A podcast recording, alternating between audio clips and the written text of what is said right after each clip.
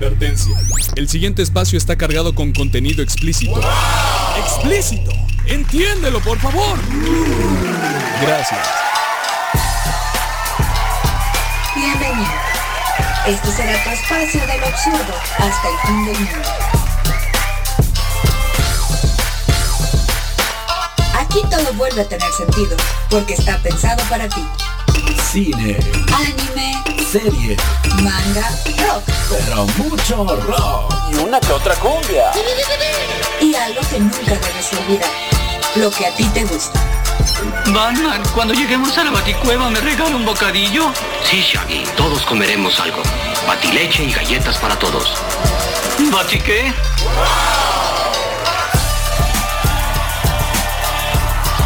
Estás escuchando el Angel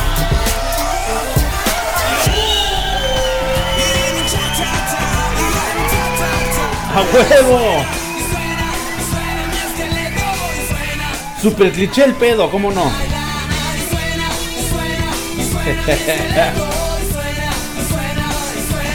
Y esa no se la esperaban, cabrones. Pura pinche actualidad aquí. Me cae de madre. Ay, güey.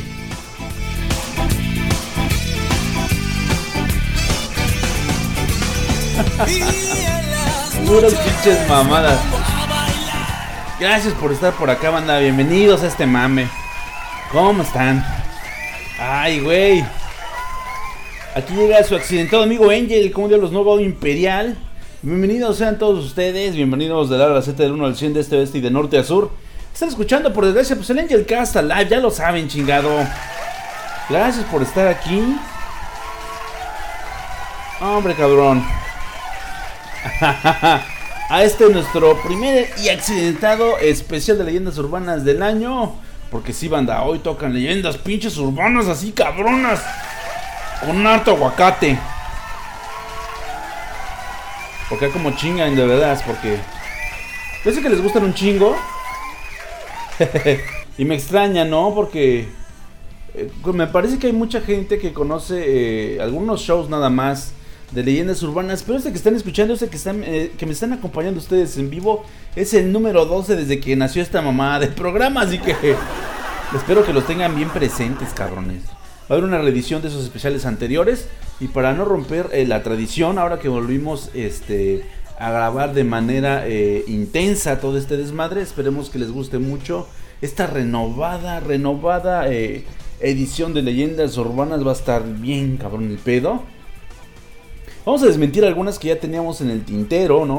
Obviamente, gracias al internet se han ido a la, se han ido a la chingada algunas. algunas otras como que ya se desmintieron. Y pues vamos a seguir cagando en, Slender- en Slenderman porque es una mamada en realidad. Entonces espero de verdad que les guste un chingo. Y vamos a saludar rápidamente, vamos a agradecer rápidamente a mis Patreons, como chingados que no. Vamos a poner de una vez la pinche música chimenguenchona. Hoy nomás, cabrón. Su pinche madre.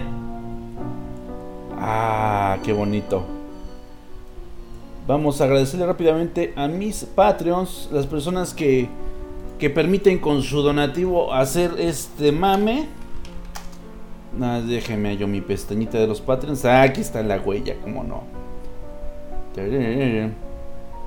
Neta, un chingo de gracias a todos ellos que con su aporte mensual provocan que esta tomada de pelo siga existiendo. Un chingo de gracias a mi carnal eh, White, a mi carnal El Hack, a Janus Galladomón, a Oscar Urbina y a mi último beneficiario, mi carnal Van Fan El Cesar. Un chingo de gracias a todos ellos.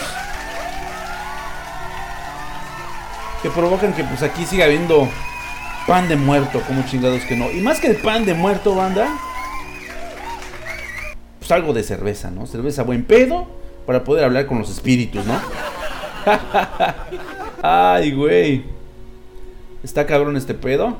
Y también, desde luego, vamos a saludar rápidamente a toda la gente que me acompaña esta noche.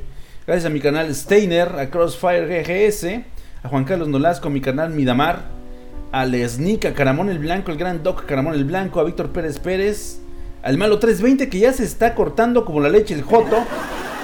Saludos, carnal, pues ya que descanses, ya que chingados. Saludos al buen Tefnak, a Mr. Piñara, a Nosferatu, Walterco. Saludos a Mike, a Ibash, a Janusge, a Joy Trash, a Darío Alexis. hasta la radiante Argentina, eh, hermoso, hermoso terruño del Joto de Pairo, de persona no se cae. Saludos también a mi carnal eh, Duque del Chapopote, a Fer GP a Day Demon, a Cynthia Kraken Lobo, a Thermopol, a Fitzgerald Odín Morales Vargas, a Cruz Marco. Y me aparecen otros 8 escuchas en completo anonimato. Vamos a darle aquí refresh. Para que luego que no haya pedo.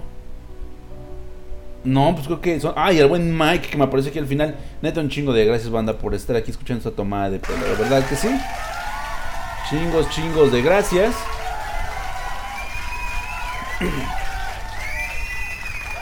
Ay, güey. Recuerden que este podcast, este show, se graba en vivo, pero se sube a todas las redes sociales, a todos los distribuidores de contenido en internet. Estamos directamente en iBox, también nos pueden encontrar en iTunes, en Spotify, en YouTube. Y de ahí en adelante, donde ustedes chingados quieran, incluso hasta en Google Podcast ya está esta tomada de pelo. Entonces ya lo saben, donde nos encuentren, apóyenos con una reseña, suscríbanse para que no se pierdan las notificaciones y estén enterados de cada emisión que se suelta sobre la red, que se deja suelta y rabiosa en la red, como chingados, ¿no? Ay, güey, qué chingón, ya lo saben, soy, su viejo amigo Mapachengel, eh, una cruza de vampiro por 8 con Mapache, algo muy cagado, la verdad. Grabando para todos ustedes desde Wakanda, Quintana Roo donde pues aquí sí está muy está muy tropical como para que haya un ambiente así como de miedo, pero pues el intento se hace, como diablos no. La pura guapachosidad. Ay, güey, vamos a comer, vamos a partir plaza, ¿no? Con este pedo. Eh, vamos a comenzar con unas cuantas, este, unos cuantos mames que pues gracias a, lo que es este la magia del internet pues, ya se han ido mucho a la chingada, ¿no? Eh, ustedes recordarán que en los primeros especiales de leyendas urbanas hablábamos mucho de esta de este mito de, de lo que era la, la creadora de Hello Kitty, ¿no? Que había una leyenda urbana súper pendeja, propagada por la internet, eh, estimulada por las creepypastas, ¿no? Estos lugares culeritos donde la gente se pone a escribir mamadas. En las cuales decía que, pues bueno, eh, la creadora de Hello Kitty este, tenía una, una hija que tenía un problema de salud muy fuerte. No podía hablar al parecer y este, justamente por eso ella diseñó Hello Kitty sin boca, ¿no? Nada más se ve el puro chiquito como lo conocemos. Eh, gracias a la magia de internet, gracias a la serie para ser más precisos de and Made pues ya sabemos que efectivamente es una mamada esta leyenda urbana, porque al final de cuentas, banda, pues la creadora de Hello Kitty creo que ni siquiera le gustan los seres humanos, ¿no? No tendría como por qué, este, por qué engendrar una hija o algo por el estilo. Y pues nada que ver, la señora muy loca y todo el pedo, pero pues ahí sigue, ¿no? Forrándose de lana por el gran diseño que se aventó hace ya tantísimos años. Eh, lo que ha sido el pedo de Slenderman, pues ha tomado un poco más de fuerza mediática. Eso sí para mí es completamente eh, inexplicable por qué chingado sigue funcionando ese cabrón. Es el monstruo de hecho en Paint más barato que hay hasta la fecha. Ya ni los demás que estuvieron surgiendo en estos en esos mismos años, como Jeff the Killer y tantos otros que pues incluso eh, la gente hacía sus pósters chafísimas de que en algún momento eh, algún productor de cine iba a voltear a ver a estos mitos, a estas leyendas urbanas nuevas, e iba a crearles una película. Hasta ahora lo único que ha tenido su propia película pues es Slenderman y es una pinche chingadera. Como debe de ser, claro que sí. Vamos a ver qué dice la banda de por acá. Nosferatu, la leyenda de los pitufos. Esa también la mencionamos en el primer este. En el primer especial de leyendas urbanas. Curiosamente, de los. Eh, de las creaciones de Pello, pues creo que no ha habido. No ha habido una remasterización. Lo cual estaría bastante chingón. Porque esos güeyes y los Silverhawks, la verdad, sí están bien desactualizados. Ya están bien cursilones. Y hubiera estado chido un comeback de esas series que a lo mejor no eran tan populares. Pero como que traerlas a a la modernidad con sangre nueva hubiera estado bien chingón. Como ustedes saben, pues se decía que los juguetes de los pinches pitufos eran cosa del diablo. En realidad, pues eso también era un mame de los papás, ¿no? En realidad lo que ocurría es que todos los niños querían tener sus pitufos, ¿no? Los pinches pitufos de plástico pesado.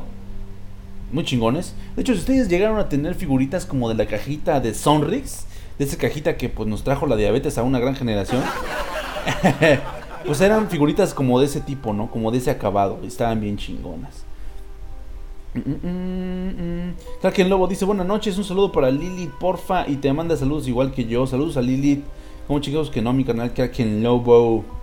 Nosferatu dice, no, pero la leyenda es cierta, la leyenda tiene una explicación. Porque un incendio en la fábrica donde se producían los pitufos.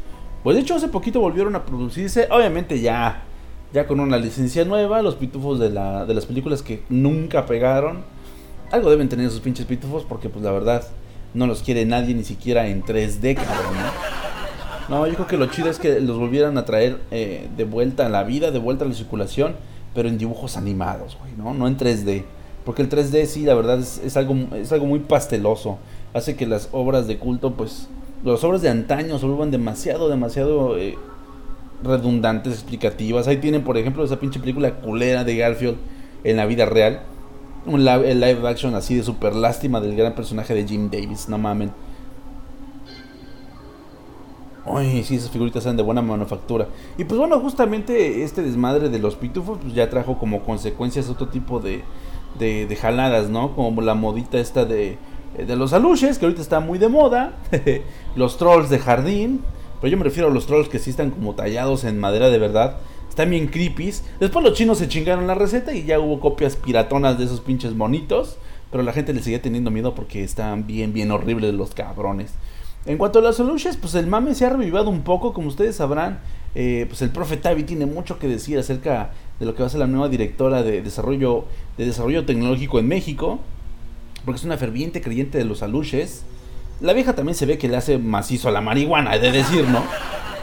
Entonces, pues ella, ella como mucha gente de aquí de, de Cancún, este, son muy supersticiosos. De hecho, eh, es muy conocido que aquí hace unos años, y todavía hasta la fecha, en los pocos lugares donde se, donde se siembran todavía cosas, porque pues han de saber que Cancún es un terruño caribeño bien chingón, pero eh, pues hay poco estímulo para lo que es este el campo, hay poco campo también para poder aprovecharlo, entonces de repente cuando las cosechas van muy mal, lo que hacen es que eh, se, se, celebra un ritual de la luche. El ritual de la luche puede sonar como que es una pinche feria de pueblo, ¿no? Eh, en la cual se vende todo lo que se sobreproduce, pero no, en realidad eh, es un ritual eh, en el cual se les da una ofrenda de todo lo que se saca de la tierra, de todo lo que se cosecha, de todo lo que se produce en, en tierras mayas y, y, se deja este el alcance prácticamente pues, de estos de estos seres, ¿no? De, de otro plano, los los mentadores aluches. Que pues bueno, eh, también es muy curioso el, el, asunto de la naturaleza de estos seres, estos pequeños seres, porque pues tienen mucha... Eh, se pueden confundir con eh, otros seres de ese mismo tipo que existen en otras mitologías, ¿no? Como en la asiática. He visto mucho en Ghibli estos pequeños seres que, que, que, les tiembla un poquito la cabeza, no sé si los han visto, en la película de, eh, de la princesa Mononoke, ahí son más que evidentes. también en la cultura celta, pues hay, hay una especie de ninfas que son muy chiquitas, que son este, espíritus que velan por la salud del bosque. Justamente los shalushes, pues pudieran ser, pudieran ser una derivación de estas leyendas, de esta mitología, de estas mitologías que existen en el mundo. Porque pues precisamente, ¿no? Son como espíritus del bosque que lo que quieren es este proteger lo poco que queda de lo poco que lo poco que queda de verdor en el pinche planeta. Y pues cuando de repente a la gente se le empiezan a perder cosas, dato verídico, 2018, cuando a la gente se le empiezan a perder cosas en sus casas, eh, nunca falta una abuelita, nunca falta la pinche tía comedida o la mamá supersticiosa que empieza a dejar cigarros en las esquinas de la casa, que empieza a, a dejar este eh, pues granos de ¿cómo se llama? Granos, elote desgranado, su bonito esquite, ¿no? Para los aluches, para que dejen de estar chingando y dejen de estarles eh, ocultando las cosas, según esto. Siempre en el 2018 conozco a alguien que lo hace todavía. Y bueno, puede, pueden, hacer eso, puedes invertirle en andar dejando regados este cigarros y comida por toda tu casa o también puedes eh, meterle unas vitaminas, algo de, de vitamina que, que, estimule el cerebro, ¿no? Porque ya te está dando Alzheimer, cabrón. Pero no, la verdad la gente aquí cree mucho en eso, de hecho es muy común, eh, es muy conocida la historia acerca de que cuando estaba construyéndose el aeropuerto internacional, eh, pues había muchos problemas, ¿no? Sobre todo con el, con el paso eh, a desnivel, con este segundo piso que pasa por la, por la autopista, por la autopista a Mérida, que justamente conecta, eh, que conecta Cancún con el aeropuerto y bueno, con otras, con otras ciudades, que, que prácticamente te saca de, de aquí de este bonito terruño del Caribe.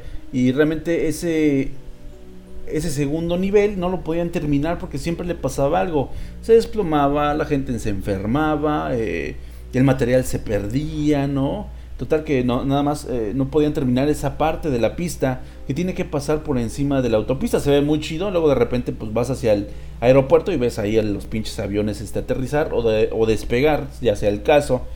Y se ve bien chingón, pero ese pinche pedazo no lo podían terminar y la gente pues lo adjudicó justamente a este asunto de a este asunto de los de los aluches. Entonces, ¿qué fue lo que ocurrió?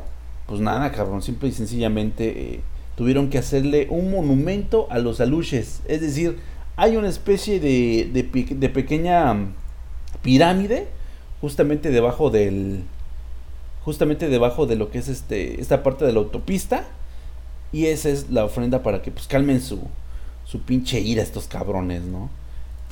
Y pues hasta la fecha mucha gente cree en eso y se sigue respetando mucho esa tradición de ofrecerles algo algo en sacrificio, ¿no? Para que no haya pedo alguno. Y si ustedes de repente en algún momento, eh, cuando ya se vayan de Cancún, pasan por el aeropuerto internacional, van a encontrarse esa madre ahí debajo de lo que es este, de lo que es la autopista de, de despegue, cabrón. Ahí se ve esa pequeña pirámide, parece una pequeña eh, representación de, algún templo de Teotihuacán, y es justamente la casita que pegaron los aluches en, en, completo, eh, en completa ofrenda para que los dejaran finalmente terminar ese pinche tramo. Eh, pues a lo mejor mamado no, pero al final de cuentas se terminó lo que es el aeropuerto. Y hoy por hoy pues sigue llegando mucho güero, mucho pinche sugar daddy por ahí.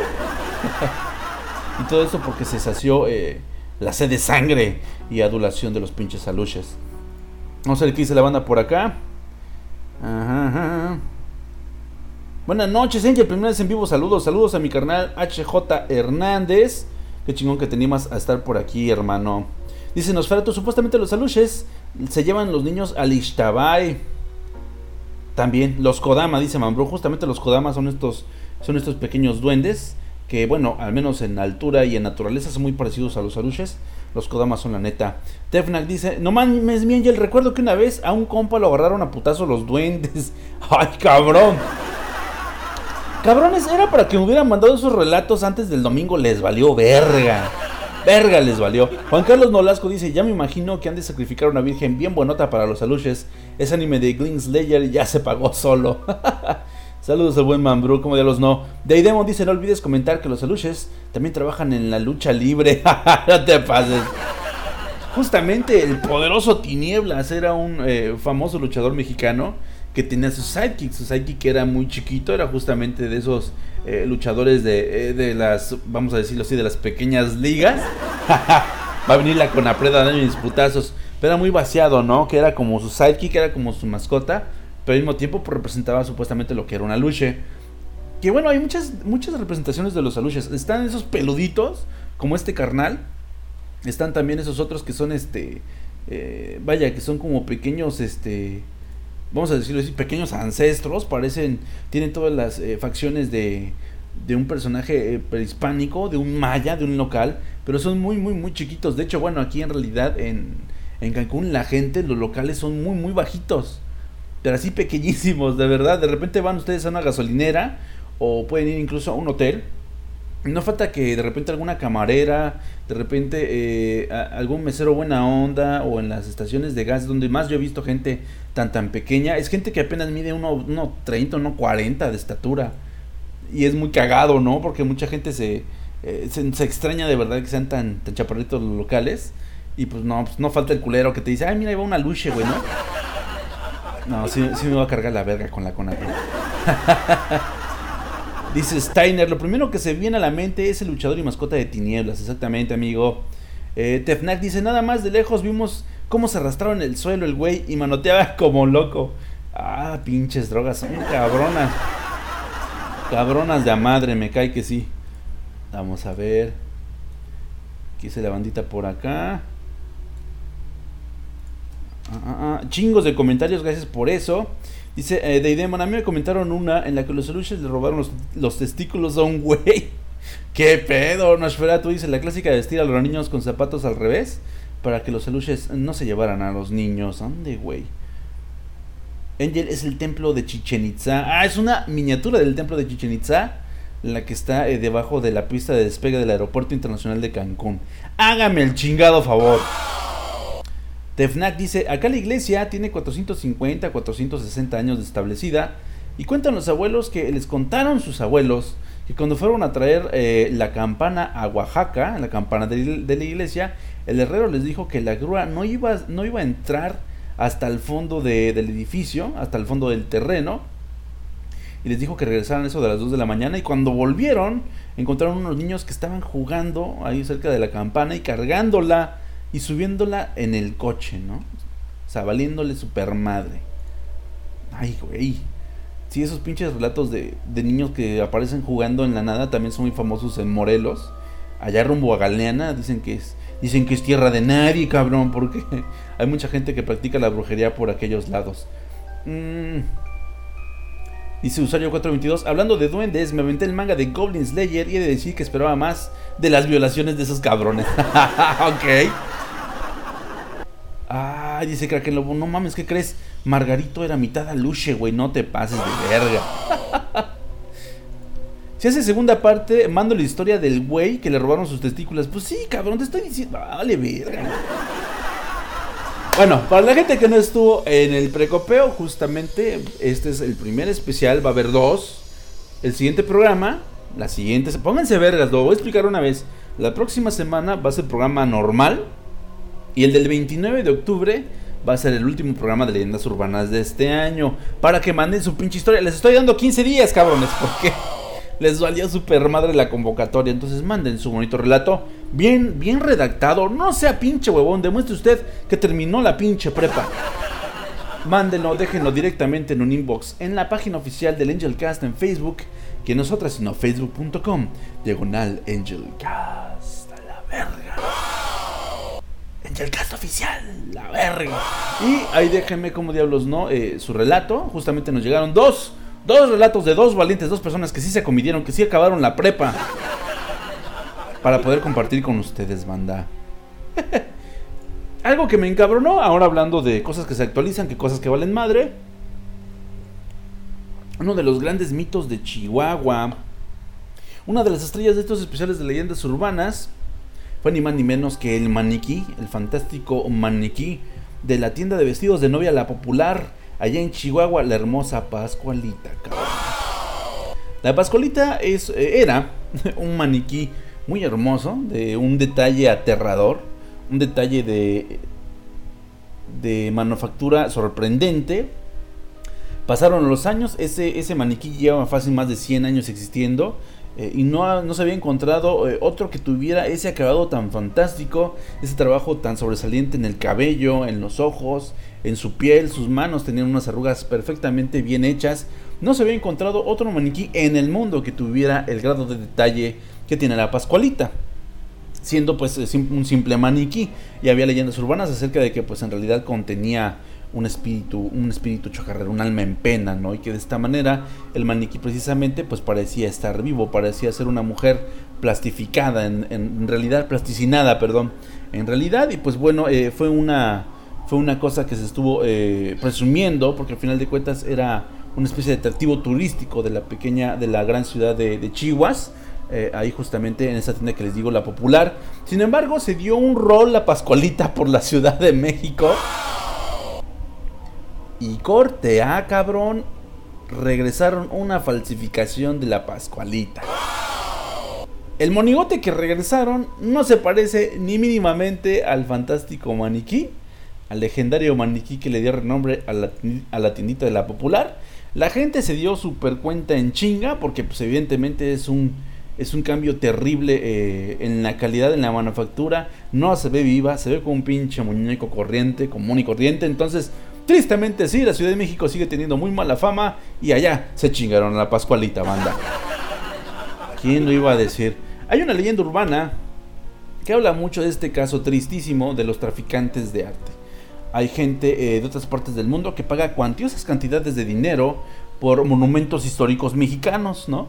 Ya existe por ahí la leyenda urbana acerca de que un coleccionista muy mamón de Francia eh, fue el que pagó eh, por las tarascas, las tarascas originales de Morelia, Michoacán, una escultura original que pues bueno, hoy por hoy fue su- sustituido por otra completamente diferente, pero pues que no se sabe qué fue lo que ocurrió con la original. Se supone que las tarascas originales estaban degradando y al final de cuentas decidieron eh, sustituirlas con una fabricación de metal. Sin embargo, pues también existe la leyenda urbana de que hay coleccionistas de arte que las ponen después en sus propias casas lujosas, ¿no? Y así pasaron con muchos monumentos históricos, incluso, bueno, existe, ya saben, la leyenda del güey que tiene el cráneo de Pancho Villa y mamás así. Y bueno, de entre todas esas cosas, pues algo de ser verdad, porque pues por algo el penacho de Moctezuma está en Australia, ¿no? Una mamada así. Entonces, por desgracia, pues algo que pareciera que a nadie le importaba, que parecía que para nadie más tenía el mismo valor sentimental, pues fue mancillado en la Ciudad de México y pues la Pascualita, quién sabe dónde chingados quedó. Pero esa cosa que regresaron a Chihuahua no se parece ni una chingada, ni una chingada, ni en un ápice se parece al original, güey. Qué mamadas. Se chingaron la Pascualita. Saludos al, al doctor Sheldon Drake. Claro que sí. Dice Cintia, otra leyenda dice que murió de amor y su mamá la embalsamó. Vergas. Pues el trabajo está fantástico, ¿eh? Si pudiera, si yo la veo, sí me la podría creer. En Austria, Nosferatu dice, sí, en Austria está el, pena- el penacho de Moctezuma. Como vergas, ¿llegó allá? ¿Quién sabe? Pero alguien tuvo que pagar una lana y se tuvo que haber muerto para haber dejado esa madre en un museo, ¿no? Entonces, ¿cuántas cosas no, saldrán por ahí después? A, flote. ¿De qué, qué pedo? ¿De qué, qué pasó? No, está cabrón, banda. Está cabrón ese pedo. Y pues bueno, vámonos al primer corte musical. Sí, sí, sí, sí, porque yo necesito ir por agua o por una chela. No, por, por agua, porque ahorita la chela está bien caliente, cabrón. Me pasé de güey, no la revisé antes de traérmela y... Ah, vale madre. Y no está quedando así como debe, güey, para ponernos hasta la madre. Y un momento más regresamos con Oparts, nuevos Oparts, objetos fuera del lugar, del lugar, eh, de época, del espacio, eh, lugar, eh, objetos completamente anacrónicos que atentan contra la realidad como la conocemos. Va a estar bien chingón, ¿no? Porque hay hasta referencias a los X-Men en esta mamada. Mmm. Sí, no, esta agua ya está bien, pinche caliente. Así que pues bueno, no, no se despeguen, vámonos con algo de metal. Esto de Ava Inferi que lleva por título Onyx. Así que pues no se despeguen, no me toma, regresamos con más mame aquí en el Angel Cast Alive en este especial 12 de leyendas urbanas. Música Angel Cast Alive. Badulaque es un podcast muy culero. No lo bajes, no lo escuches, ni cuando cagues, ni cuando te duches. Es preferible con meados de lince hacer buches. Es una mamada de programa. Mejor en ese tiempo masajéate la macana. No lo descargues en iVoox, ni en iTunes. Juanjo, Ugoku, Pete y Hoff. Patéticos podcasteros regios sin talento, que se cuelgan de la fama de los inmamables. Si quieres reseñas bien pendejas de cine, series, videojuegos, monas chinas, piratería y fútbol de mierda, bájatelo entonces. Ya me voy a la verga a escuchar el Chincast. Badulaque. El podcast más descargado de tu puta madre. Después de seis años, perdido en el espacio, regresa.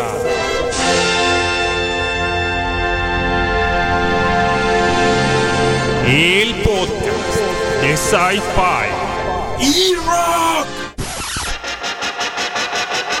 Con todo lo que te interesa del universo de la ciencia ficción, solo por ADN Network. ¡Cosmonaut!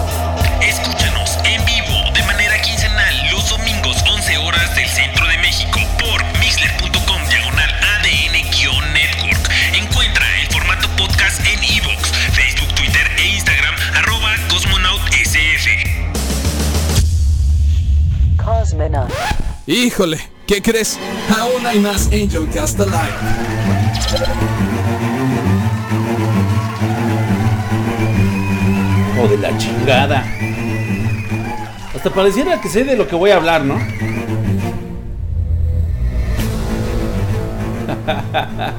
Gracias por seguir co- co- continuando con esta tomada de pelo, banda. Recuerden que en realidad los especiales de leyendas urbanas son un ejercicio de este su amigo Angel de dejar de ser tan pinche escéptico, cabrón.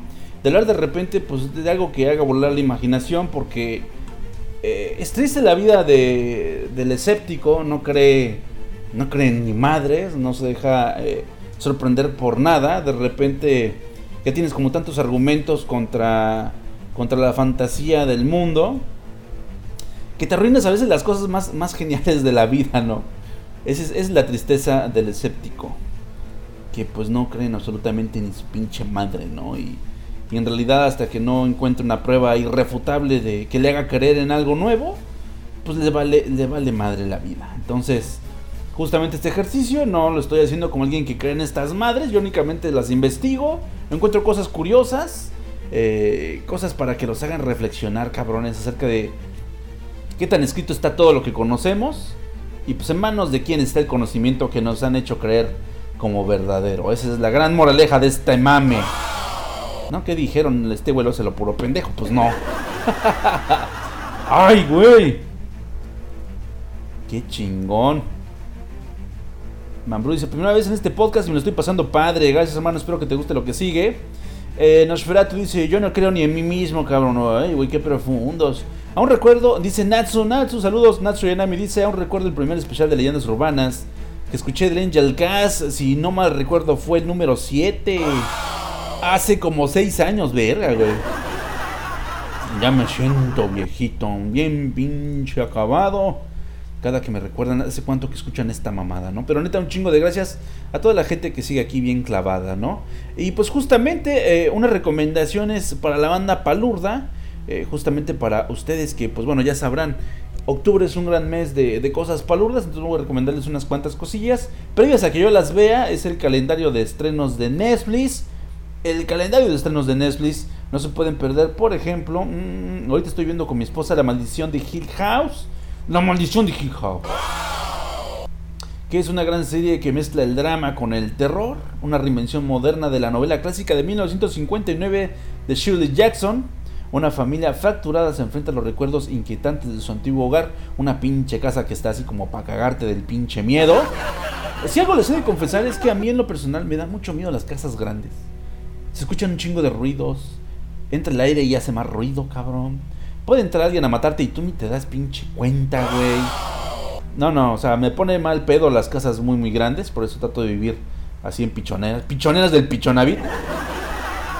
Porque sí me pone muy mal plan una casa enorme. Eh, entonces pueden checarla. Es lenta como la chingada al principio. Clásica receta de Netflix. Los primeros tres episodios apestan, ¿no? Eh, pero ya después del cuarto ya agarra su ritmito y se les va a ir en chinga. La maldición de Hill House, no se la pierdan. El Apóstol, película original de Netflix. En esta se nos cuenta que pues, corre el año de 1905 y un hombre desahuciado por la sociedad eh, tiene por misión rescatar a su hermana secuestrada por una siniestra secta religiosa en una aterradora y apartada isla. No se la pierdan, en realidad esta madre es más real de lo que pareciera. Eh, bueno, al menos visto, lo que he visto, lo que he investigado. Sí se parece mucho al proceder de muchas, muchas sectas. Sin embargo, pues hay una, hay una buena razón por la cual la tienen completamente aislada del mundo. Está bien chingón. Eh, también está Errementaria, una producción a cargo de Alex de la Iglesia. Dirigida por otro güey, pero ya Alex de la Iglesia ya se cree Tim Burton, el pendejo. Eh, en la cual un herrero solitario está atrapado en una salvaje rivalidad con el diablo, hasta que una niña aparece en sus vidas por casualidad. Eh, si ustedes ven el tráiler, les va a recordar un poco al laberinto del fauno, tiene muchos elementos propios, eh, la vestimenta de la niña es muy parecida, el, el set es muy, muy parecido, eh, ves a una niña corriendo por un bosque y de repente al parecer entra en un árbol así todo todo ya carcomido, todo viejo, entonces se van a acordar mucho de eh, laberinto del fauno, pero esta historia tiene un giro completamente diferente, por ahí estuvo circulando en algunos este en un cartel, en unos carteles de festivales de cine de terror. Entonces finalmente ya llegó a Netflix, esperemos que eso sea una buena señal, ¿verdad? No se la pierdan, añadanla a su lista Dependientes Elementary.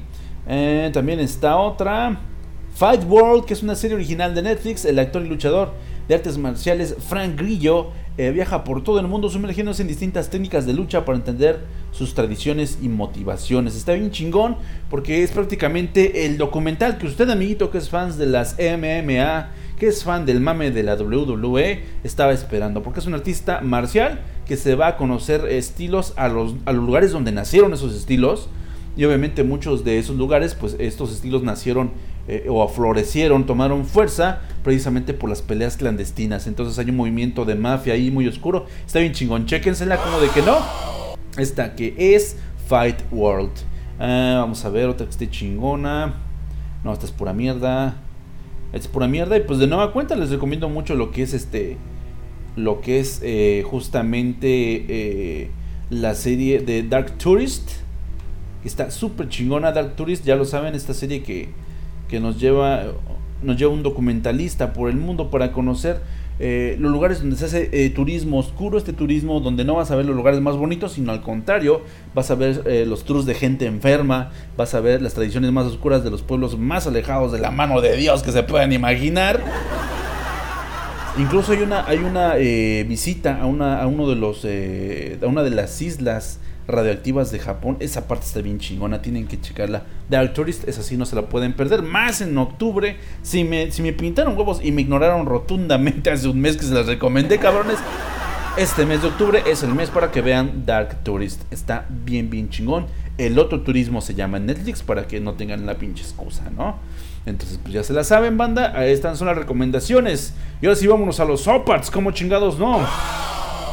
Vámonos a Egipto. ¿Qué pido con Egipto, banda? Egipto es un lugar eh, sumamente interesante, un lugar eh, que se sale de todo lo establecido, un lugar donde eh, no debería haber asentamientos humanos, no debería haber existido historia alguna. Sin embargo, ahí florecen de los enigmas más entrañables de la humanidad. Ahí están unas construcciones inquietantes que han tenido fascinados a generaciones y generaciones de, de, personas muy estudiadas, de personas doctas en el tema, eh, en el tema de la historia de la humanidad, en el tema eh, de la arqueología, y aún así no logran descifrar todo el desmadre que, está diluido eh, bajo las que está oculto, válgame, bajo las arenas, porque cada que alguien va a, a Egipto y da por sentado que todo es normal, siempre están las mismas pinches piedras, siempre son las mismas dunas de repente el viento descubre algo nuevo, ¿no? O simplemente una roca que parece completamente eh, irrelevante, al observarla alguien descubre que algo está jodidamente mal con Egipto y pues no es la, no es la excepción. Justamente voy a hablarles de lo que es el obelisco, el obelisco inconcluso. El obelisco inconcluso de Swan Banda. ¡Ay, cabrón! ¿Por qué es importante un pinche pedazo de piedra, no? Es una piedra enorme, les he de decir. Está de huevísimos. Eh, en realidad hay muchos eh, lugares en Egipto que el viento ha estado revelando en los últimos años y de repente parecieran piedras sin chiste, pero de repente tienen como algo más que ofrecer justamente eh, estos pedazos de piedra gigantes. Uno de ellos es el obelisco inconcluso de Swam, que para la gente que, no lo ha visto pueden googlearlo así. Obelisco Swan. Asuan, perdón. Obelisco inacabado de Asuan. Este obelisco está gigantesco. Es de, las, de los pedazos de piedra más grandes que se pueden encontrar. Es un monolito muy cabrón de 40 metros de largo o 40 metros de alto. Porque en realidad tiene la forma de una aguja. Esta cosa iba a ir clavada en la tierra. Tiene 40 metros de alto y pesa 1150 toneladas. El primer problema que ocurre con esta cosa es que la gente no entiende para qué diablos fue, fue esculpido, porque además pareciera que fue esculpido de la tierra, lo cual también es como ridículo, porque si bien recordamos, eh, los egiptólogos, la gente de ciencia, apuesta que pues los eh, egipcios eran unos pinches simios que únicamente conocían eh, las maderas, las herramientas de cobre para pues para hacerse algunos instrumentos para poder vivir, ¿no? Y que no se vean nada mal los güeyes, entonces pues no mamen. Y de repente encuentran este pinche pedazo de piedra que fue sacado de una piedra muchísimo más grande. Y es ridículo pensar que alguien con un pinche cincel de cobre, con, unas, con unas pinches guadañas de cobre, con unas palas, pudiera esculpir esto con esa perfección que tiene. Y bueno, eso es el primer reto a la imaginación. Realmente nadie había dado un peso por esta cosa hasta que comenzaron a analizarla profundamente. Ese peso que tiene está estimado en 1150 toneladas y es muy curioso porque en la actualidad la grúa más poderosa únicamente te levanta 150 toneladas. O sea, ¿qué pedo con los pinches egipcios? ¿Qué intentaban hacer con esta mamada? ¿Cómo le iban a... Primero, ¿cómo le iban a terminar? ¿Y cómo le iban a despegar del terreno de donde están haciendo? Porque, bueno, ustedes tienen que googlearla, busquen así, obelisco inacabado de Asuán, les repito. Y este pedazo de piedra, si ustedes lo observan... Eh, Observan las fotografías que hay en internet de esta chulada de, desde esta chulada de roca, se darán cuenta de que sigue fusionada con la tierra. Es decir, esta cosa de alguna manera se fue esculpiendo sobre la piedra, la roca donde está, pero no se ha separado la última parte. Tiene unos grabados en su parte eh, superior y tiene unos símbolos que hasta la fecha nadie sabe como qué intención tenían. Entonces es muy extraño porque en uno de sus, en uno de sus extremos, en la punta por así decirlo, se ve como si estuviera derretido, como la arena cuando haces un castillito de arena en la playa, que se ven tus dedos ahí sumidos, así se ve justamente el uno de los extremos del obelisco. Y aparte, pues si tú la tocas, si tú la golpeas, eh, tiene un sonido metálico. Y del otro extremo también tiene un sonido metálico, pero se ve como derretido. Como si de alguna manera esta cosa hubiera sido un castillito de arena, ¿no? Lo hubieran metido en un horno, un horno que sería estúpidamente grande, y lo hubieran puesto a coser únicamente de los extremos. Lo cual no tiene sentido porque esa madre está completamente petrificada, ¿no? Entonces, para empezar, no hay siquiera una construcción por ahí cerca que parezca un horno.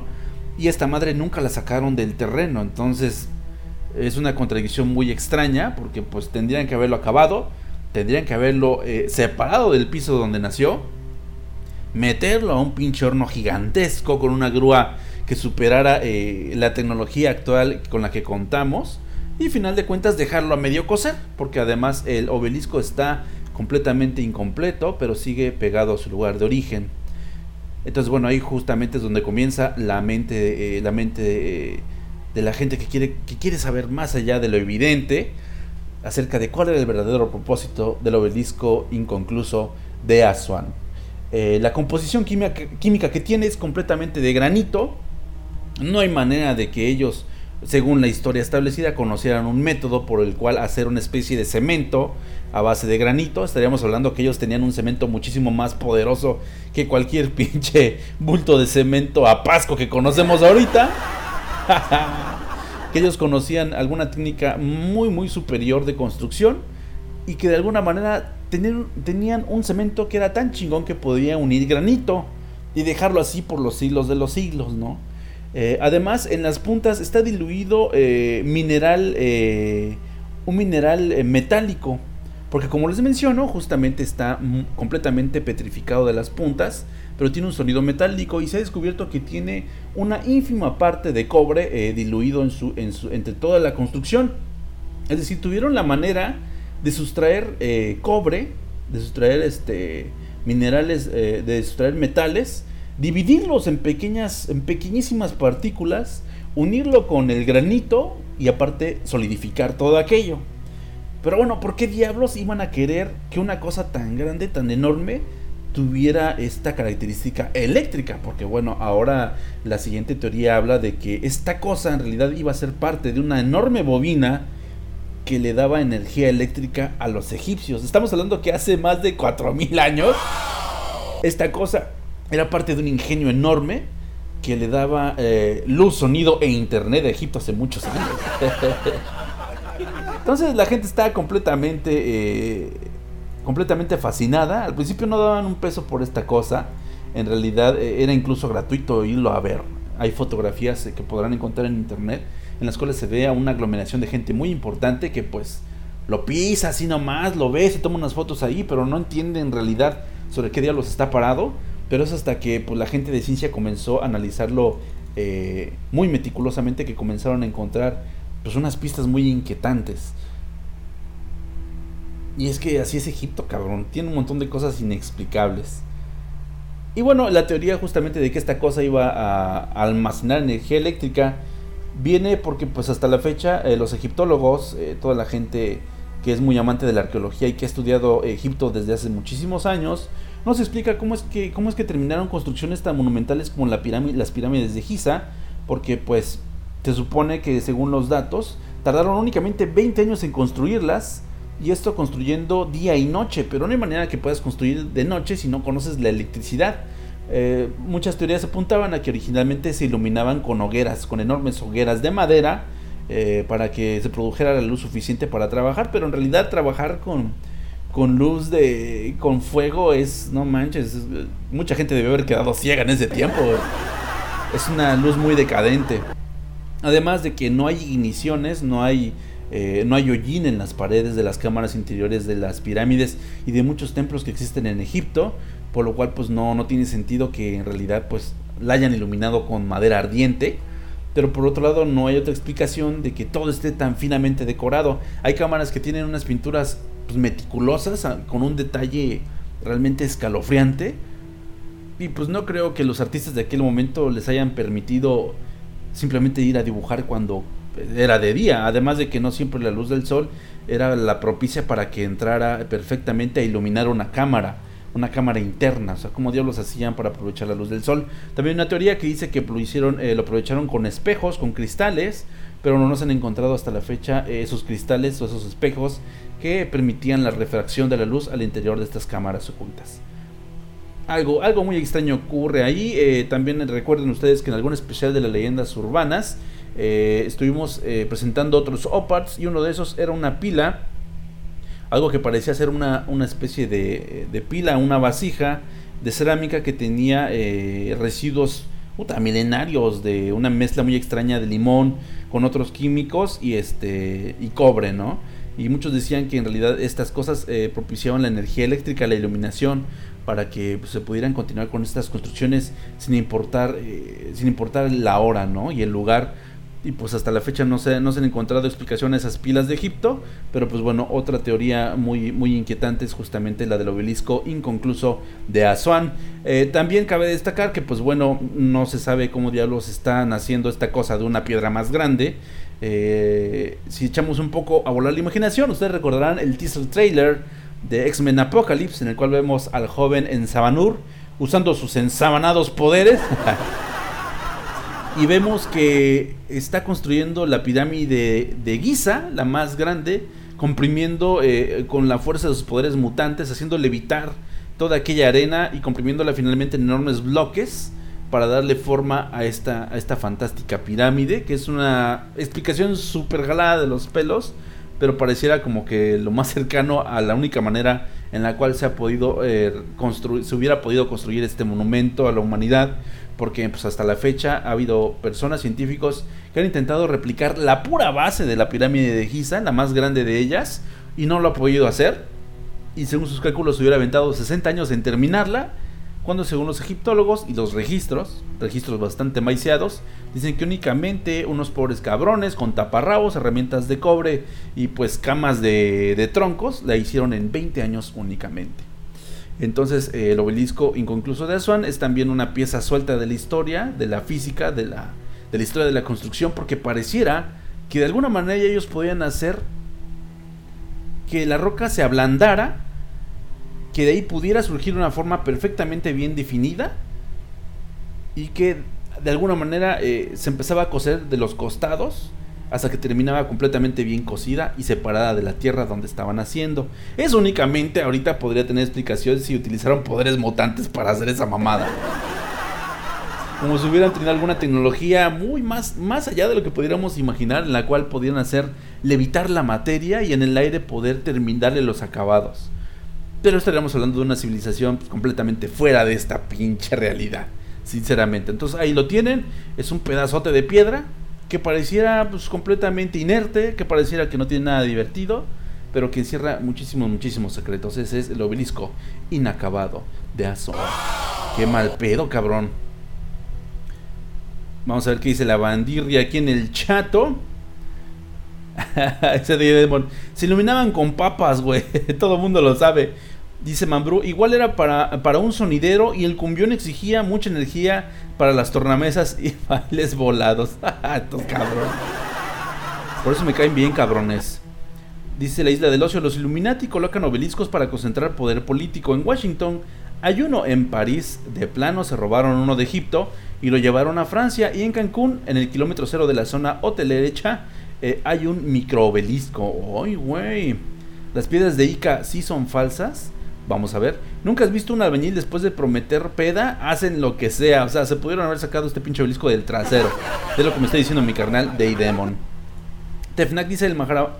El Mahabharata no es Opart, pero está bien fumado. Uy, tenemos justamente algo acerca del Mahabharata. Y de toda esa bonita tradición, cabrón. Vamos a ver. ¿Dónde está?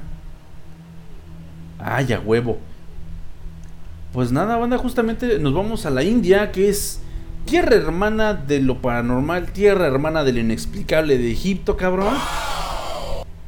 Es increíble. Uno cuando ve las películas eh, de Bollywood, este cine tan jalado de los pelos, tan mal editado, con tan mal coherencia y tan mala secuencia de acción, este, pero con mucho dinero de producción, uno dice, ¿qué diablos le pasa a los pinches hindús, no? Bueno, a los pinches indios, porque en realidad los hindús, hindús eh, son practicantes de una religión propia de la India, pero indios son todos los que viven en la India.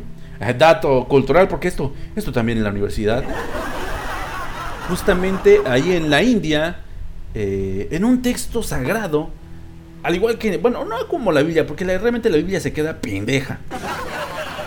Pero hay unos textos en los cuales se habla precisamente de se habla precisamente de lo que de lo que son de lo que es la tecnología espacial. Se sugiere incluso se sugiere incluso este que en los textos más antiguos de la humanidad, textos de más de 6000 años de antigüedad, cabrones, existen señas de lo que pudieran ser platillos voladores.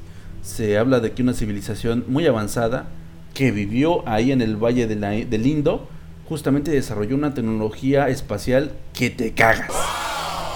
De verdad, que te cagas.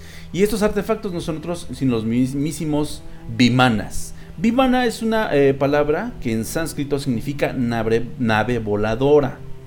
O sea, estamos hablando que el sánscrito es un idioma que tiene más de 6.000 años de antigüedad. Y desde hace 6.000 años de antigüedad, alguien por allá en el Valle del Indo ya hablaba de naves espaciales. Y pues bueno, hay muchos textos justamente que, que hablan de la existencia de estos, de estos artefactos. Uno de ellos es el Mahabharata. Manam, Factos voladores. Y otro de ellos tiene un nombre más mamón todavía. Ahorita les digo cómo se llama. El otro es el Samarangana Sutradhara. En este, este Samarangana es una especie de manual de cómo funcionaban los Vimana. Está muy cabrón, los Vimana, pues como les digo, son una especie de ovnis, de naves espaciales. Y el, y el eh, Samarangana es justamente un catálogo de este tipo de naves, de este tipo de construcciones, en las cuales vienen medidas, vienen formas, incluso se mencionan los diferentes combustibles que utilizaban cada una de ellas, dependiendo el propósito de cada una. De hecho, eh, en este libro se pueden encontrar algunas construcciones, porque no todas eran naves, había unas que eran palacios, había unas que eran casas habitaciones que volaban libremente por el cielo. Está muy cagado porque a diferencia de la Biblia, que únicamente todo es así como muy onírico y poético y pacheco, aquí hay medidas, pelos y señales de qué diablos era un Vimana hace 6000 años. Entonces está muy cabrón el pedo porque también viene un pasaje de este libro que habla de las guerras santas, de esas guerras en las cuales estuvieron involucrados justamente este tipo de naves. Y pues está muy cabrón porque menciona que incluso eh, en las batallas escuchaba el despegar de estas naves eh, un ruido armonioso, un ruido que pues ahora podemos eh, relacionar con lo que es romper la barrera del sonido. Eh, tiene muchos datos que son como muy fehacientes a lo que ocurre ahorita pues con un caza, ¿no? Con un jet de caza. Y es realmente eh, sorprendente. Y bueno, se dice que los dioses fueron los primeros que llegaron a estas naves, que estaban adecuadas para cruzar la galaxia entera porque pues obviamente los dioses antiguos venían de pues, lugares lejísimos de la Tierra. Incluso hay pasajes donde habla que estas naves, los Vimana, fueron utilizados en guerras interestelares, o sea, no nada más eh, con imperios de aquí de la Tierra para provocar guerras aquí mismo en la Tierra, sino para defender a la Tierra de invasiones hace muchísimos, muchísimos siglos. Eh, está muy cabrón el pedo y sobre todo porque hay una especie, una especie de pasaje en el Mahabharata que nos habla precisamente eh, de de una del uso de una especie de arma nuclear eh, conocido vulgarmente aquí según el texto como la vara de la muerte. La vara de la muerte me agarra cansado señor. La vara de la muerte que era un artefacto mortal que, del cual se desprendía únicamente un solo misil que iba cargado con el poder del universo así lo describe el Mahabharata eh, y que era capaz eh, de provocar una columna de luz y humo ahí donde impactaba y que arrasaba con todos los seres vivos, que hacía que las personas perdieran la piel, el cabello y las uñas, y que hacía que las aves y el ganado quedaran en color blanquecino y completamente flacos. Incluso pues se describe que los eh, soldados que caían víctimas del impacto de esta vara de la muerte eh, justamente se arrojaban desesperados a los ríos en la esperanza de, que no se les cayera eh, la piel a jirones por el efecto de- del proyectil. Esto evidentemente nos remite a una bomba nuclear. Todo lo que es la, la descripción nos habla de que este, esta vara de la muerte no era otra cosa sino un cañón, un cañón eh, a más puro estilo de, a más puro estilo de las películas de, ay cabrón, las películas de Katsuhiro Tomo. Chéquense si no eh, Carnival Robot y van a encontrar justamente una especie de cañón que pudiera ser como el que se está refiriendo el Mahabharata. Y incluso Robert Oppenheimer, el autor intelectual de, la bomba eh, atómica que impactó Hiroshima, eh, él en alguna entrevista, en algunos libros, hace mucho hincapié en un pinche dato que, que la gente ha descartado porque es una pinche locura de parte de alguien, de alguien tan docto en el tema. Y es que Oppenheimer decía que la bomba nuclear eh, es el primer impacto, la primera gran explosión de un artefacto de tales dimensiones en épocas modernas. Porque hace dos- 12.000 años, dice Robert Oppenheimer, esto mismo ocurrió en alguna parte del Valle del Indo. Está muy cagado. Ustedes habrán escuchado anteriormente lo que es la sociedad de Thule, ¿no? Esta sociedad secreta que estaba organizada por el Tercer Reich, que patrocinaba eh, el ejército nazi, que era una división de, de investigadores de lo paranormal, que buscaban como que este tipo de fuentecitas de poder, estos signos de poder, eh, para utilizarlos en pro de la campaña, de la campaña nazi y de poder conquistar el mundo con, con su apoyo. Justamente eh, la sociedad secreta de Toul en algún momento invadió lo que fue el Valle del Indo en busca de todos los documentos, eh, de muchos documentos eh, especiales, de muchos documentos de leyenda para poder utilizar su poder. Y uno de esos, uno de esos documentos, pues evidentemente era el Samarangana Sutradhara. Eh, este documento sí acabó en sus manos, pero eh, las, las divisiones de inteligencia de los aliados eh, pudieron, pudieron haberlos interceptado y quitarles de su poder el Samarangana, también como lo que es el Mahabharata de, de sus manos, y al final de cuentas llevarse esa tecnología al continente americano. Eh, corte A, pues bueno, sabemos que Robert, eh, Robert Oppenheimer sabía de la existencia de esta tecnología y muy posiblemente eh, pudo haberla aprovechado, porque además el Samarangana eh, tiene 250 páginas y le falta un cachote. Es un pinche documento viejísimo que obviamente está resguardado por, la, por el gobierno de la India y por obviamente pues eh, las secretarías que se dedican a la promoción y a la protección del patrimonio de la humanidad pero es un libro que de las pocas eh, fotografías que se le han tomado es un libro que está pues más delgado de lo que debería ser Eh, realmente el empastado le queda enorme a las 250 páginas que se supone que lo componen entonces se dice que eh, parte de este libro fue requisado por el gobierno estadounidense por el gobierno de los aliados que todos ellos tienen una parte de este conocimiento y que al final de cuentas fue utilizado a su favor para terminar con el gobierno nazi, con la amenaza nazi. No sabemos si esto es cierto, pero de que es muy extraño que alguien tan eh, de tan alta alcurnia, de tan alta formación como Robert Oppenheimer te hable de que en la India hubo una bomba nuclear hace 12.000 años, es como qué pedo con este pinche mundo, ¿no? Es bastante complicado. De hecho, en algunas regiones del, del Indo, del Valle del Indo, ahí en Ramayán, eh, cosa muy curiosa, hubo una expedición muy especial para ir a buscar eh, material radioactivo. Esto con la excusa, en los 60 ocurrió esto, esto con la excusa de ir a encontrar pues, más fuentes de plutonio. eh, Pero fue puro pinche pedo, ya lo saben, los gringos siempre se sacan unas de la manga. Eh, Fueron supuestamente en una misión de, de búsqueda y rescate para descontaminar una zona. En realidad no sabían lo que iban a buscar, simplemente el gobierno después de hacerse con algunos documentos apócrifos de la historia como pudiera ser el Samarangana, fueron a, fueron a investigar ahí en Ramayán y en la región que hace alusión el Mahabharata, que fue esta gran guerra, que fue esta gran colisión nuclear, eh, llegó esta división a, encender sus, eh, sus medidores de Giger y pues encontraron lecturas realmente pues inquietantes lecturas que hasta la fecha no habían podido ser captadas y cuando se desató lo que fue el, eh, el holocausto nuclear de Chernobyl, pues se dieron cuenta de que esas lecturas de los años 60, en un lugar donde nunca había habido un conflicto nuclear, donde nunca había existido alguna prueba nuclear de ninguna especie en la India, existía la misma cantidad de radiación, todavía viva, todavía preocupante, todavía para que nadie existiera por ahí, seguía muy viva ahí en el Ramayana. Entonces, está muy cabrón el pedo porque significa que un poco de estos. eh, un poco de lo que está diluido en estos pinches libros locos. En realidad, alguien lo escribió porque, pues, lo vio, lo vivió. Hemos de recordar que, pues. Justamente. Justamente los eh, escritores de ciencia ficción se basan en algún hecho concreto para darle forma a, a su fantasía. Y es bien complicado porque al final de cuentas eh, de ahí nos remitimos a nuestro tercero part, que en realidad no es un objeto como tal, sino que es el gran Julio Verne, banda.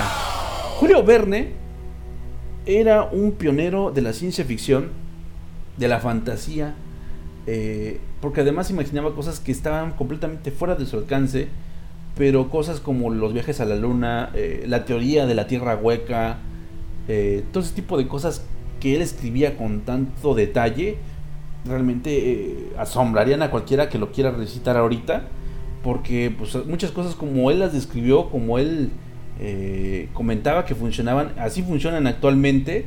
Si no, chequense ese de, de Viaje a la Luna, es realmente escalofriante esa madre porque se parece mucho a lo que es el proceso de inserción y reinserción al planeta. Tiene muchos detalles de ese tipo que dices, güey, es que este cabrón tuvo que haber visto algo, alguien le debió haber pasado algún dato muy duro para que sacara tanta pinche tanta pinche ficción, ¿no? De un hecho que en el futuro iba a ser más que posible. Y quizás eh, en realidad lo que ocurría con el Samarangana y el Mahabharata es que pues a lo mejor hace 12.000 años existía algún Julio Verne, ¿no? Alguna persona que tenía una imaginación súper adelantada a su época y ya soñaba con lo que soñaba Julio Verne. ¿Por qué no creo que Julio Verne soñara con lo que nos convertimos nosotros ahorita, no? Es como muy, muy triste porque pues no valemos pura madre. Se sentiría yo creo muy triste porque pues en realidad tenemos toda la información del mundo, pero no nos gusta leer. Yo creo que con eso únicamente se hubiera cagado el señor Julio Verne, que ya a nosotros actualmente, las personas de ese mundo con el que él soñó, no nos gusta leer. Que únicamente fuimos cinco pinches veces a la luna, hágame el chingado favor. Y que pues no nos gusta ni viajar, güey, ni tener contacto con la gente. Yo creo que se hubiera sentido muy, muy pinche, este, muy pinche triste al respecto.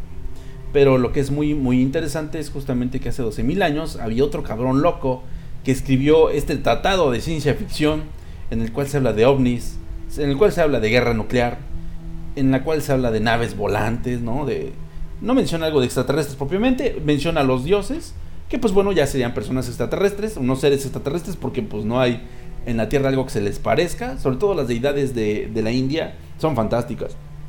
Mm. Son humanoides, pero tienen rasgos especiales bastante característicos.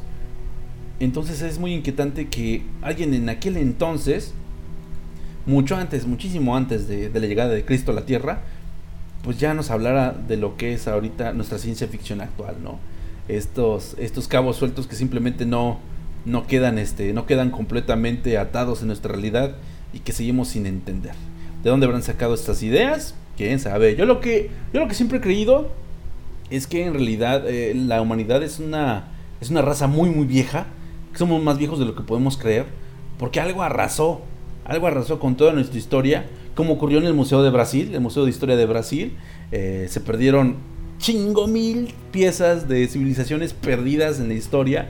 Muchas de esas civilizaciones, pues eh, obviamente eran algunas locales. Sobre el Amazonas existen un montón de, leyendas urbanas al respecto. Acerca de razas de humanoides que todavía siguen por allá ocultos. Y en ese museo se perdieron millones de piezas que probaban que, probaban que pues, no estábamos solos, que había que hay todavía más humanidad por ahí perdida y que a lo mejor están viviendo debajo de nuestras narices. Y justamente a lo mejor así le pasó en realidad a la primera humanidad. ¿No? A lo mejor realmente hemos estado aquí muchísimo tiempo. O sea, ya estamos hablando de 12.000 años, cuando se supone que no, no teníamos ni, ni internet, ni electricidad, ni ningún eh, avance tecnológico importante y se habla que desde, eh, desde entonces conocíamos cosas como los ovnis, conocíamos cosas como la energía nuclear. Está muy cabrón ese pedo. Pero pues bueno, solo nos queda eh, seguir investigando y esperando alguna prueba irrefutable de que somos una raza que uta, nos hemos ex- resistido a la extinción desde hace generaciones. Dice Marco Metesta, Oli, se está, se está yendo un chingo la luz en mi casa. Ya hasta se me fundió un foco. Y es raro, solo pasa en mi casa. De hecho, hay un cuarto que se ve súper oscuro. Cuidado. Cuidado, carnal. Dice Mambrú, sí, ese Verne estaba muy cabrón. En su último libro de cifra describe un París, un París moderno con todo y la Torre Eiffel. Es que también la Torre Eiffel es un símbolo, como ya mencionaban por aquí, un símbolo de poder. Pero obviamente no es tan antiguo y tiene que tener una construcción muy especial, ¿no? Muy especial, como por ejemplo también los pilares de Ashoka. Que es otro, otro de las construcciones que nadie sabe qué pedo. ah, los pilares de Ashoka. Vamos a mencionarlo rápidamente. Mira, esta no lo traía planeada, pero ahorita que ya lo mencionamos. Los pilares de Ashoka también tienen un, un origen bien extraño.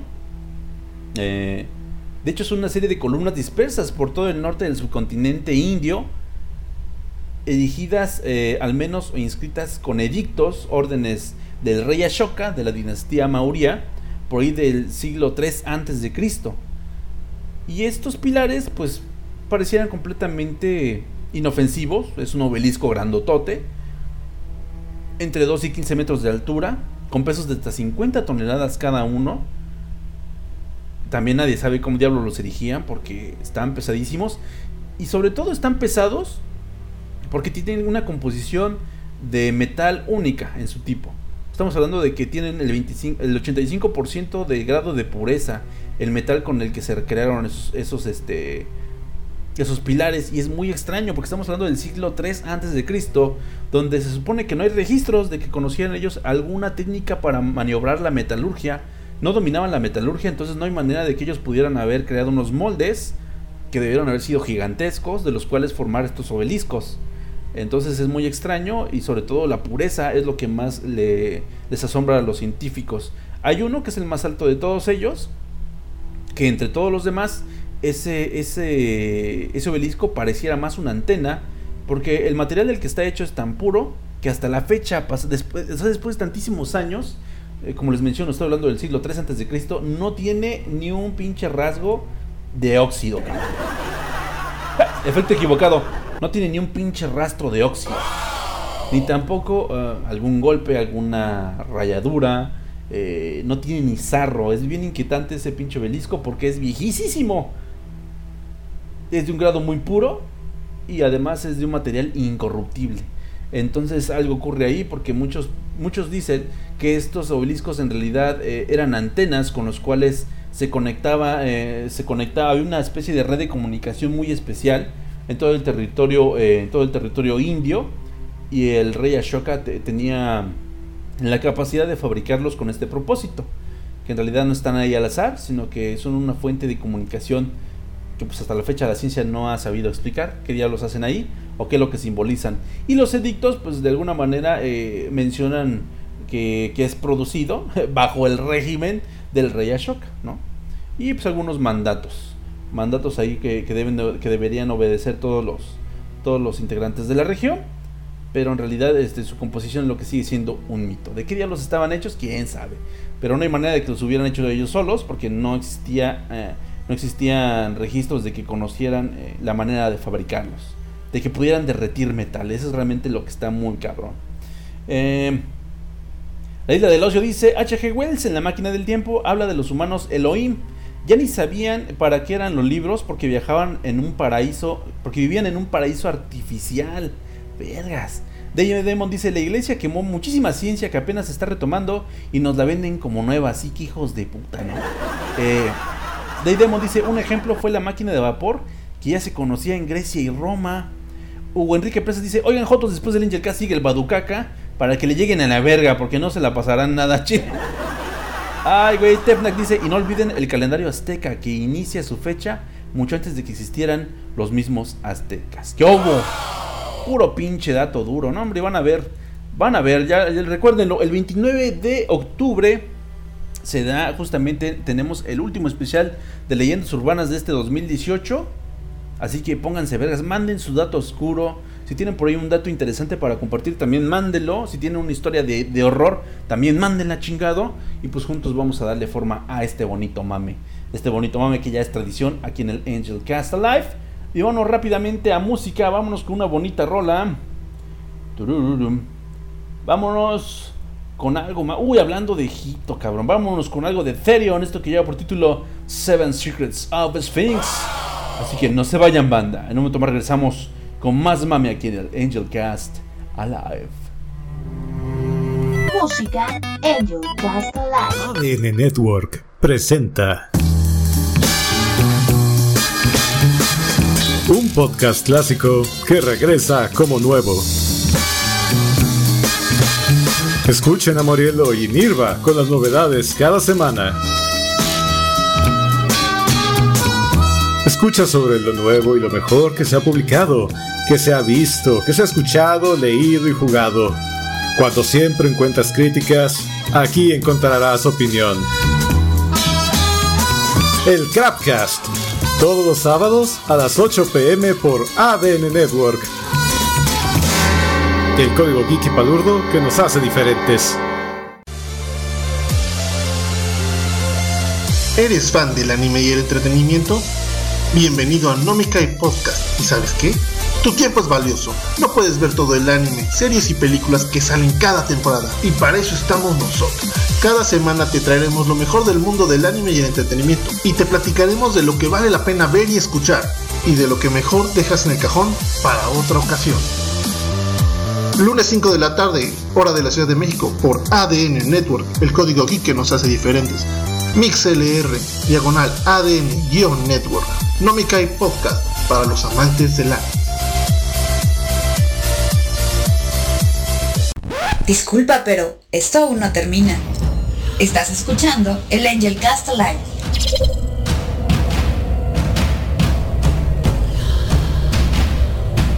Y regresamos, banda. Este es su especial número 12 de leyendas urbanas. Nos clavamos bien gacho, ¿verdad? Pero sí pasa, güey. Pinches piezas inconclusas de la historia. Todas, todas sueltas ahí, cabrón. Como que intentan decirnos algo. Pero aún no tenemos eh, como que la apertura, más que nada, para entender de qué diablo nos estamos perdiendo en la historia que nos ha contado de la humanidad. Entonces está muy cabrón ese pedo. Y llegó por acá mi buen amigo Goku que dice, no, pues no se pierden el Badukaka. Basta, está bien culero, pero quédense para acompañarnos y escuchar qué pedo. Saludos al, gran Job Montoya, que es el gran, el gran personaje del Badulá, que se va a enamorar de su voz. Es, es otro pinche pedo ese Job, me cae de madre, que sí. Y pues bueno, continuamos rápidamente, porque pues para que no se nos acabe el tiempo y hablar de las leyendas que todavía traigo bajo, bajo la manga. Y es que hay una bien interesante. Híjole, a ver si nos da tiempo de abordarla en su en su en su entereza. Y es que ¿qué pensarían ustedes de que justamente existiera una una aportación oculta en el mundo de de la carrera espacial? ¿Qué hubiera pasado si en realidad por ahí hubiera un talento latino, sobre todo, que puso eh, un enorme grano de arena, un pinche tabicote de arena, cabrón, para lograr que los gringos le ganaran la carrera eh, del espacio a los rusos? Está bien cabrón ese pedo, ¿no? Y es que pareciera ser que así fue. Hay un este hay un gran científico que pues nadie nadie ha pelado, que nadie sabía que existía porque ha sido borrado de los, de los anales de la historia por la NASA. Es justamente el, el doctor Héctor Rojas, uno de los eh, matemáticos más picudos que, que, dio que se dio que se dio únicamente allí en Venezuela, uno de los este, de las personas más más doctas en el tema de las matemáticas avanzadas y que fue el que construyó el sistema de navegación el sistema de navegación con la cual este pudo alunizar aquella misión del Apolo 11 hace ya tantísimos años. Justamente el próximo año, en el 2019, se cumplen 50 años, 50 años eh, de lo que fue eh, la primera parada del hombre en la luna. Eso está muy cabrón. Y justamente eh, aprovechando este momento tan álgido de la historia, justamente han, ha salido lo que es el expediente Rojas a relucir, que es la historia no contada de Héctor Rojas, justamente un matemático de Venezuela que estuvo ahí eh, apoyando a la carrera a la carrera espacial. Pero pues hubo un pequeño, un pequeño momento en el cual empezó a tener roces con el gobierno y al pobre y al pobre doctor Rojas me lo desaparecieron completamente del mapa. Todo parece indicar que que el señor Rojas, pues bueno, nació nació en el seno de una familia muy humilde, pero él tenía muchas ganas de superarse y sobre todo un conocimiento, una sensibilidad muy especial para las matemáticas. Esto hizo que a pesar de todo se terminara graduando de ciencias exactas en la Sorbona en Francia. Y es que su intelecto pues lo precedía, tanto así que pues llegaron los rumores eh, de sus capacidades a la NASA y lo invitaron a participar en el proyecto del Apolo 11. Para esto eh, sus aportes eran de gran calibre, realmente el crear un sistema para orientar a los pilotos en el espacio era todo un reto, porque como ustedes saben, en el espacio pierdes completamente lo que es la sensación de orientación. No hay arriba, no hay abajo, no hay este ni oeste, realmente te puedes perder bien, bien cabrón. Pero el doctor Rojas justamente le dio forma a este sistema de navegación y gracias a él pues se logró llegar, eh, llegar con bien a, la luna. Era uno de los pasos, una de las piezas más importantes que le hacía falta a, pues, a los rusos precisamente para lograr eh, que la gente regresara de la luna. Hasta ese momento eh, no había manera de que, sí, sí, podías mandar lo que tú quisieras al espacio, pero ya regresarlo era completamente otro cantar. Pudiera parecer como muy ridículo, ¿no? El hecho de que no se tuviera en mente desarrollar un sistema para que regresaran los pilotos con bien a la Tierra, pero pues en realidad ese era el gran reto.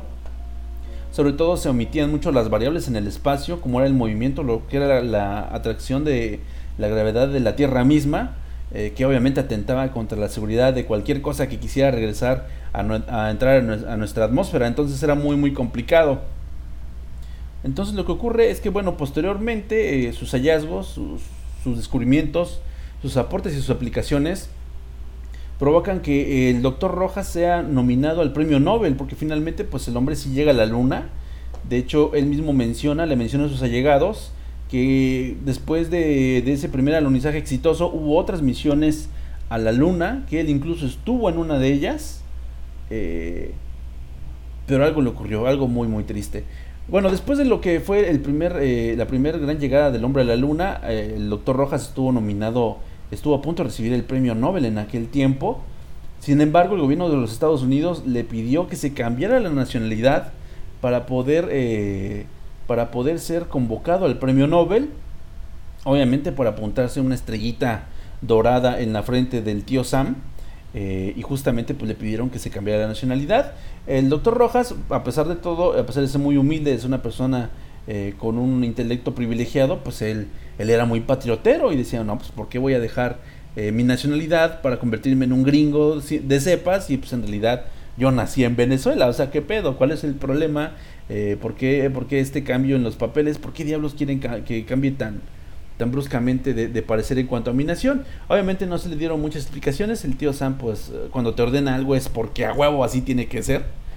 Y si no, pues se puede poner muy feo el pedo. Al final de cuentas, el doctor Rojas eh, rechaza lo que es este eh, esta posible posible nominación que pudo haberse ganado sin pedo el premio Nobel.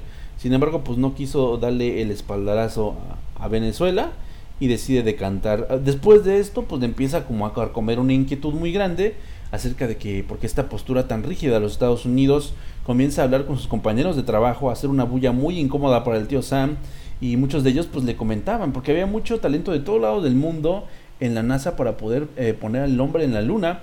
Y muchos de sus compañeros dicen, pues sí, güey, pues que no mames, no has leído las letras chiquitas de tu contrato. Muchos de ellos eh, sabían perfectamente que incluso su nombre no aparecía en las investigaciones que ellos mismos habían realizado.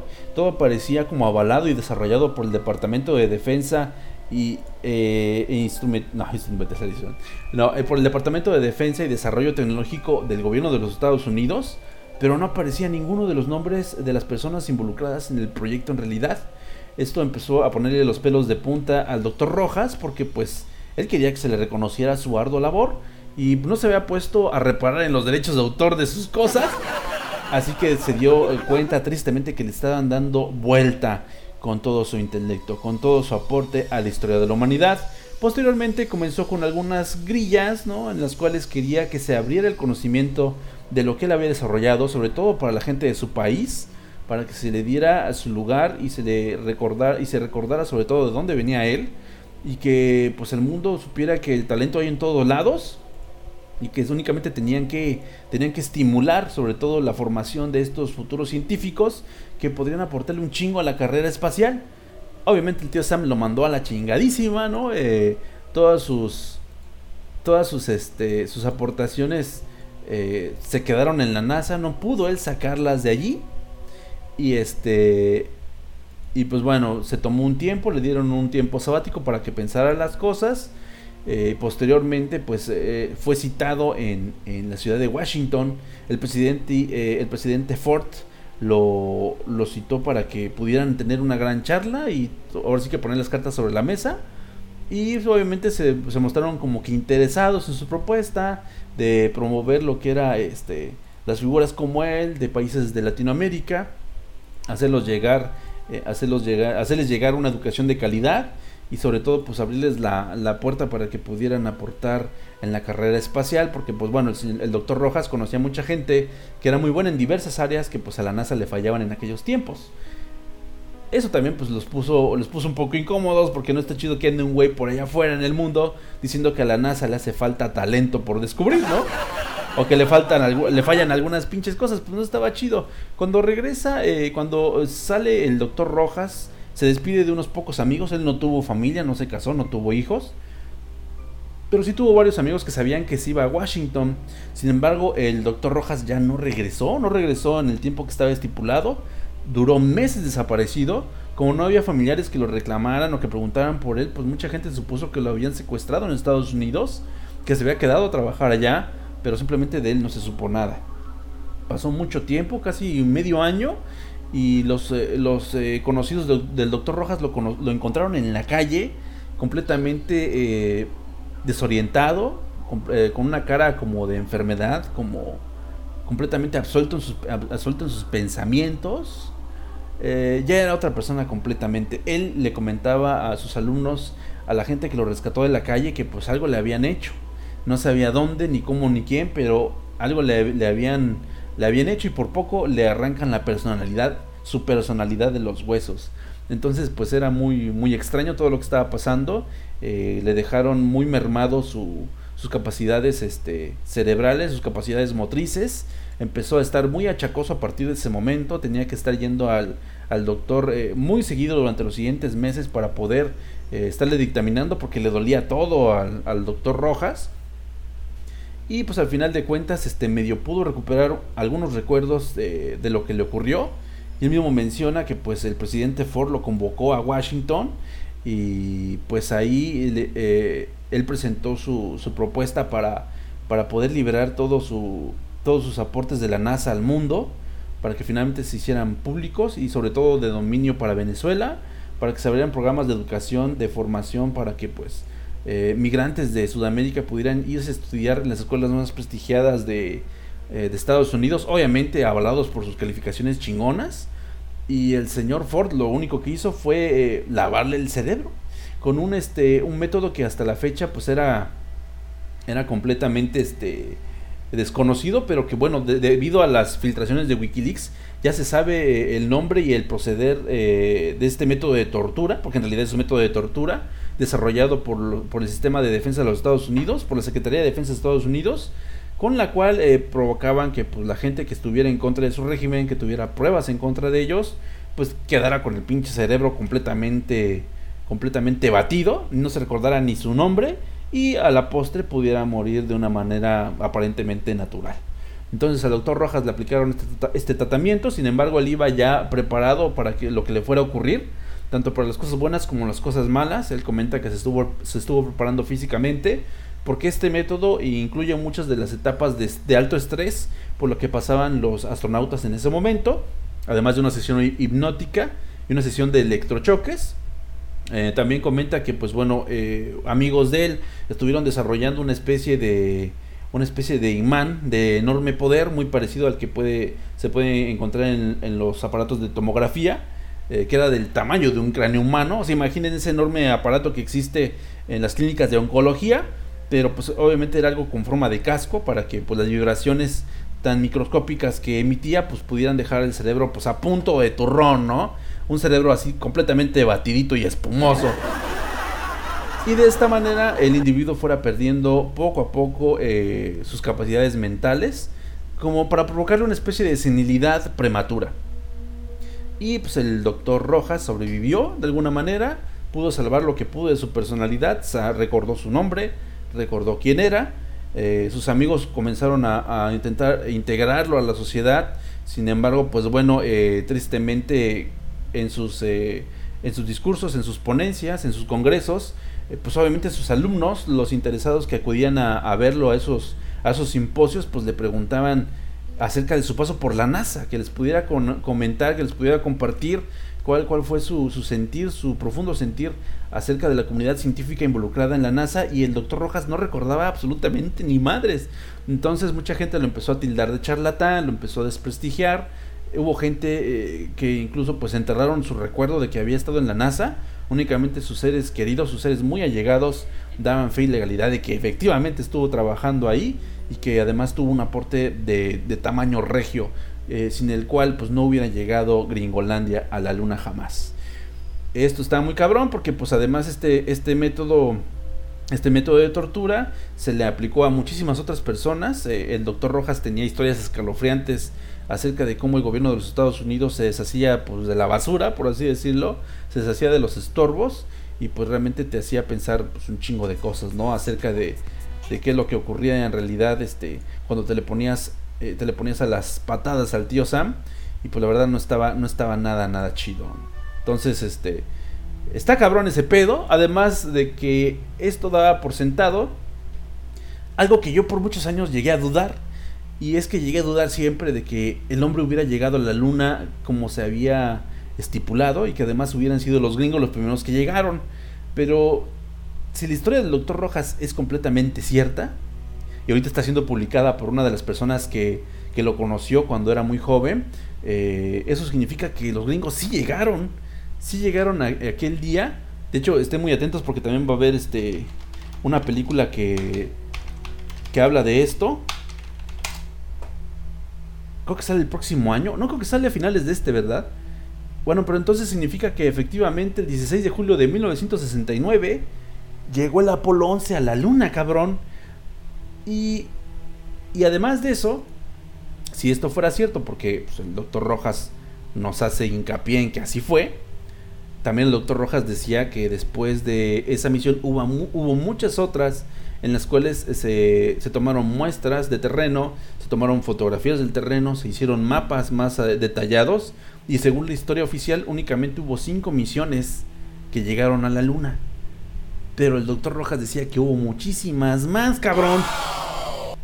Y eso pues ya le daría más forma a las teorías de la conspiración acerca de que van muchísimas más y que incluso unas son completamente eh, completamente top secret, ¿no? Clasificadas porque encontraron hasta, hasta muestras de materia orgánica en la luna. Está muy cabrón ese pedo. Búsquense el libro, se llama El Expediente Rojas. Eh, justamente cuando ustedes le den, eh, le den buscar van a encontrar la web oficial del expediente Rojas. Wikileaks hace unos años subió los expedientes de la NASA 1, 2 y 3, los NASA Reports 1, 2 y 3, que justamente hablan de todo este tipo de, patentes, de cómo controlaban las patentes, eh, casos en los cuales se hacían del material intelectual de una manera completamente subversiva, pasando por encima eh, de los derechos de autor, eh, de, las aportaciones de los autores propios de todos estos este, sistemas que ellos los han, los han hecho estar pues, en la cúspide del sistema como los conocemos actualmente. Y sobre todo hay unos pasajes en los cuales se menciona al doctor Héctor Rojas, eh, y lo cual lo desmitifica completamente, ¿no? De ser una leyenda urbana, el doctor Héctor Rojas se convierte en una persona con voz, con rostro, y esperemos que pues, se le haga justicia, ¿no? Si en realidad todo lo que ocurrió eh, le pasó, que no lo dudaría ni tantito, significa que nos falta una enorme pieza allí y que hubo mano de obra eh, latina que estuvo, que fue, que hizo posible la carrera espacial y que pues, también sirve que le dan unos pinches unas patadas en los huevos a Trump, ¿no? para que le baje a su pinche desmadre. Porque en realidad ese güey desestimado un chingo a los latinos. Y sin esos güeyes, sin nosotros, simple y sencillamente no estarían de mamador en los Estados Unidos como lo están ahora. Estuvo muy cabrón, banda. Búsquense los documentos. Todo está en, la- todo está en línea. Evidentemente es un pedo hacerse de toda la información que hay en Wikileaks. Pero búsquense el expediente Rojas y ahí van a encontrar la información así, completamente deshebradita para que se la chinguen. Está harto, harto interesante este caso. Ojalá en algún momento haya una película. El escritor eh, de este, de esta primer, de esta primer novela, de este primer, de esta primer crónica personal, es el señor ah, Pierre Monteagudo. Pierre Monteagudo justamente eh, lo conoció cuando él era un niño. Su papá era gran amigo del doctor Rojas y pues él, él es parte, parte fundamental del rescate de su historia. Y dice que está trabajando ya en una segunda parte de esta, de esta historia, porque evidentemente la primera es presentarte al personaje, hablarte de quién era, de sus aportes, y que a pesar de ser una persona tan inteligente y tan útil para la sociedad, era muy, muy sencillo y bastante, bastante humilde. Y que aún así les contó unas cosas súper jaladas de los pelos que pró- próximamente va a publicar eh, para, para, hacer, eh, para hacer pública la historia, los secretos eh, más incómodos que tiene la NASA. Y pues unas cosillas que van a desprestigiar gacho, bien gacho al tío Sam y que esperemos que no le pase nada al señor Monteagudo porque si no va a valer madre el pedo. Ya ha habido anteriormente algunos escritores que han desaparecido, que han desaparecido misteriosamente porque pues, de repente el tío Sam dice, no cabrón, ya estás hablando además, venga nosotros tu reino, te vas a la chingada. Esperemos que no sea el caso. Y descubran, descubran amiguitos lo que fue la historia del doctor, del pinche doctor Rojas. Dice Marco Metesta, oye Angel, ¿ya checaste el caso de los ovnis de Colares en Brasil? Chécalo, güey, para otro episodio de Leyendas Urbanas te va a sacar un pedote. Sí, amigo, porque de hecho ocupó más tiempo, güey. Necesito un especial más choncho de Leyendas Urbanas. Ah, voy a ver cuándo lo puedo mover porque, no manches, me aventé casi dos horas de transmisión y me quedé con la mitad del material. Pero bueno, banda, eso ha sido todo por el momento en este especial de leyendas urbanas del Angel Cast. Ustedes por mientras han sobrevivido a este gran mame. Como chingados, ¿no?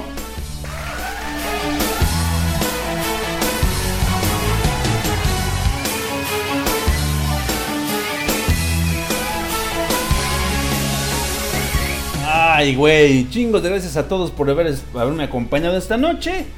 Ya lo saben, hagan sus aportes para el próximo especial de leyendas urbanas. Eh, ahorita está tentativo el 29 de octubre, pero necesito un espacio grande para poder descoserme con ustedes. Entonces a lo mejor cambia, a lo mejor cambia de, de- fecha. Pero por favor mándenme sus aportes, sus historias, sobre todo. Mm, me quedé con las historias de mis carnales. Espero poderlas compartir para el siguiente. Sirve que se me juntan más. Manden sus historias o su dato de lo absurdo antes del domingo 28 de octubre. Pónganse vergas.